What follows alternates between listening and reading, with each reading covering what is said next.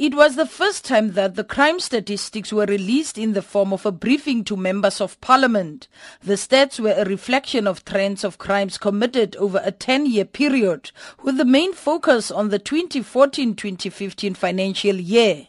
The statistics reveal that just under 18,000 people were murdered between March last year and April this year. This is an increase of almost 5%. In simple figures, 782 more murders were recorded in the previous financial year than during the 2013-2014 period. Phiyega says some of the murders occurred during festive periods. She cited KwaZulu-Natal as an example of a province that has seen more murders committed during the Christmas and New Year periods alone. And it is also disturbing to note that, uh, you know, on average, you know, they record something like um, 11 murders per day. But 55 murders were recorded on Christmas Day and 54 murders were recorded on New Year's Day in KZN. Phiyega says murder due to gang-related violence is still more prevalent in the Western Cape than in any other province.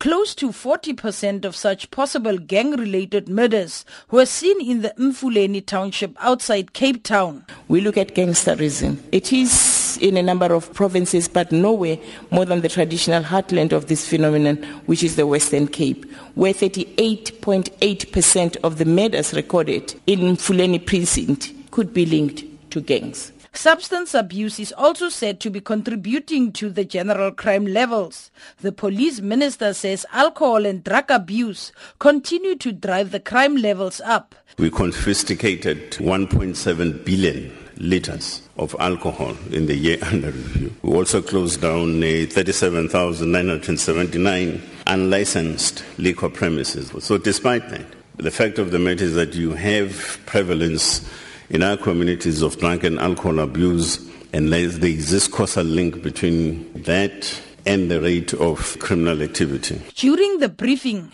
parliamentarians probed the crime stats. Freedom Front Plus member of the committee, Pieter Groenewald, told Nhleko that he had some doubts about some of the crime figures. Firstly, if you look at slide number five of the Commissioner's report on the methodology, it says all crimes are recorded as and and when they are brought to the attention or detected by police. Now, I want to clearly say to you that is not true. I receive numerous complaints of members of the public who lay charges at the police station, but if they follow it up, they just disappeared. They don't even get a case number. DA member of the committee, Diane Kola Barnard, expressed shock at the increase in murder cases. The murder figures, as given, as horrific as they are, frankly, this number, 17,805, is a number I would expect from a country at war. Please answer those and speak also to the sexual offences. It's wonderful that it's down by 5.4%, but I fear this may reflect the increased distrust in the SAPS by our citizens. One of the concerns raised by the minister and the police commissioner related to violent service delivery protests and unrest. AFP member of the committee, Albert Ngwango, wanted to know what is being done to deal with the situation. Is there any forum where the SAPS actually sit down with those departments involved to actually deal with the source? Because we can't just be having a, a, a perennial, you know, occurrence of this unrest forever. The EFF's Philip Mhlongo raised questions about what he calls the extermination of people at a hostel in KwaZulu-Natal. If you go to KZN, I'm sure, Mr. Minister, you'll answer this honestly. Two issues there. One, total extermination of people in a particular hostel of Glebelands without any progress.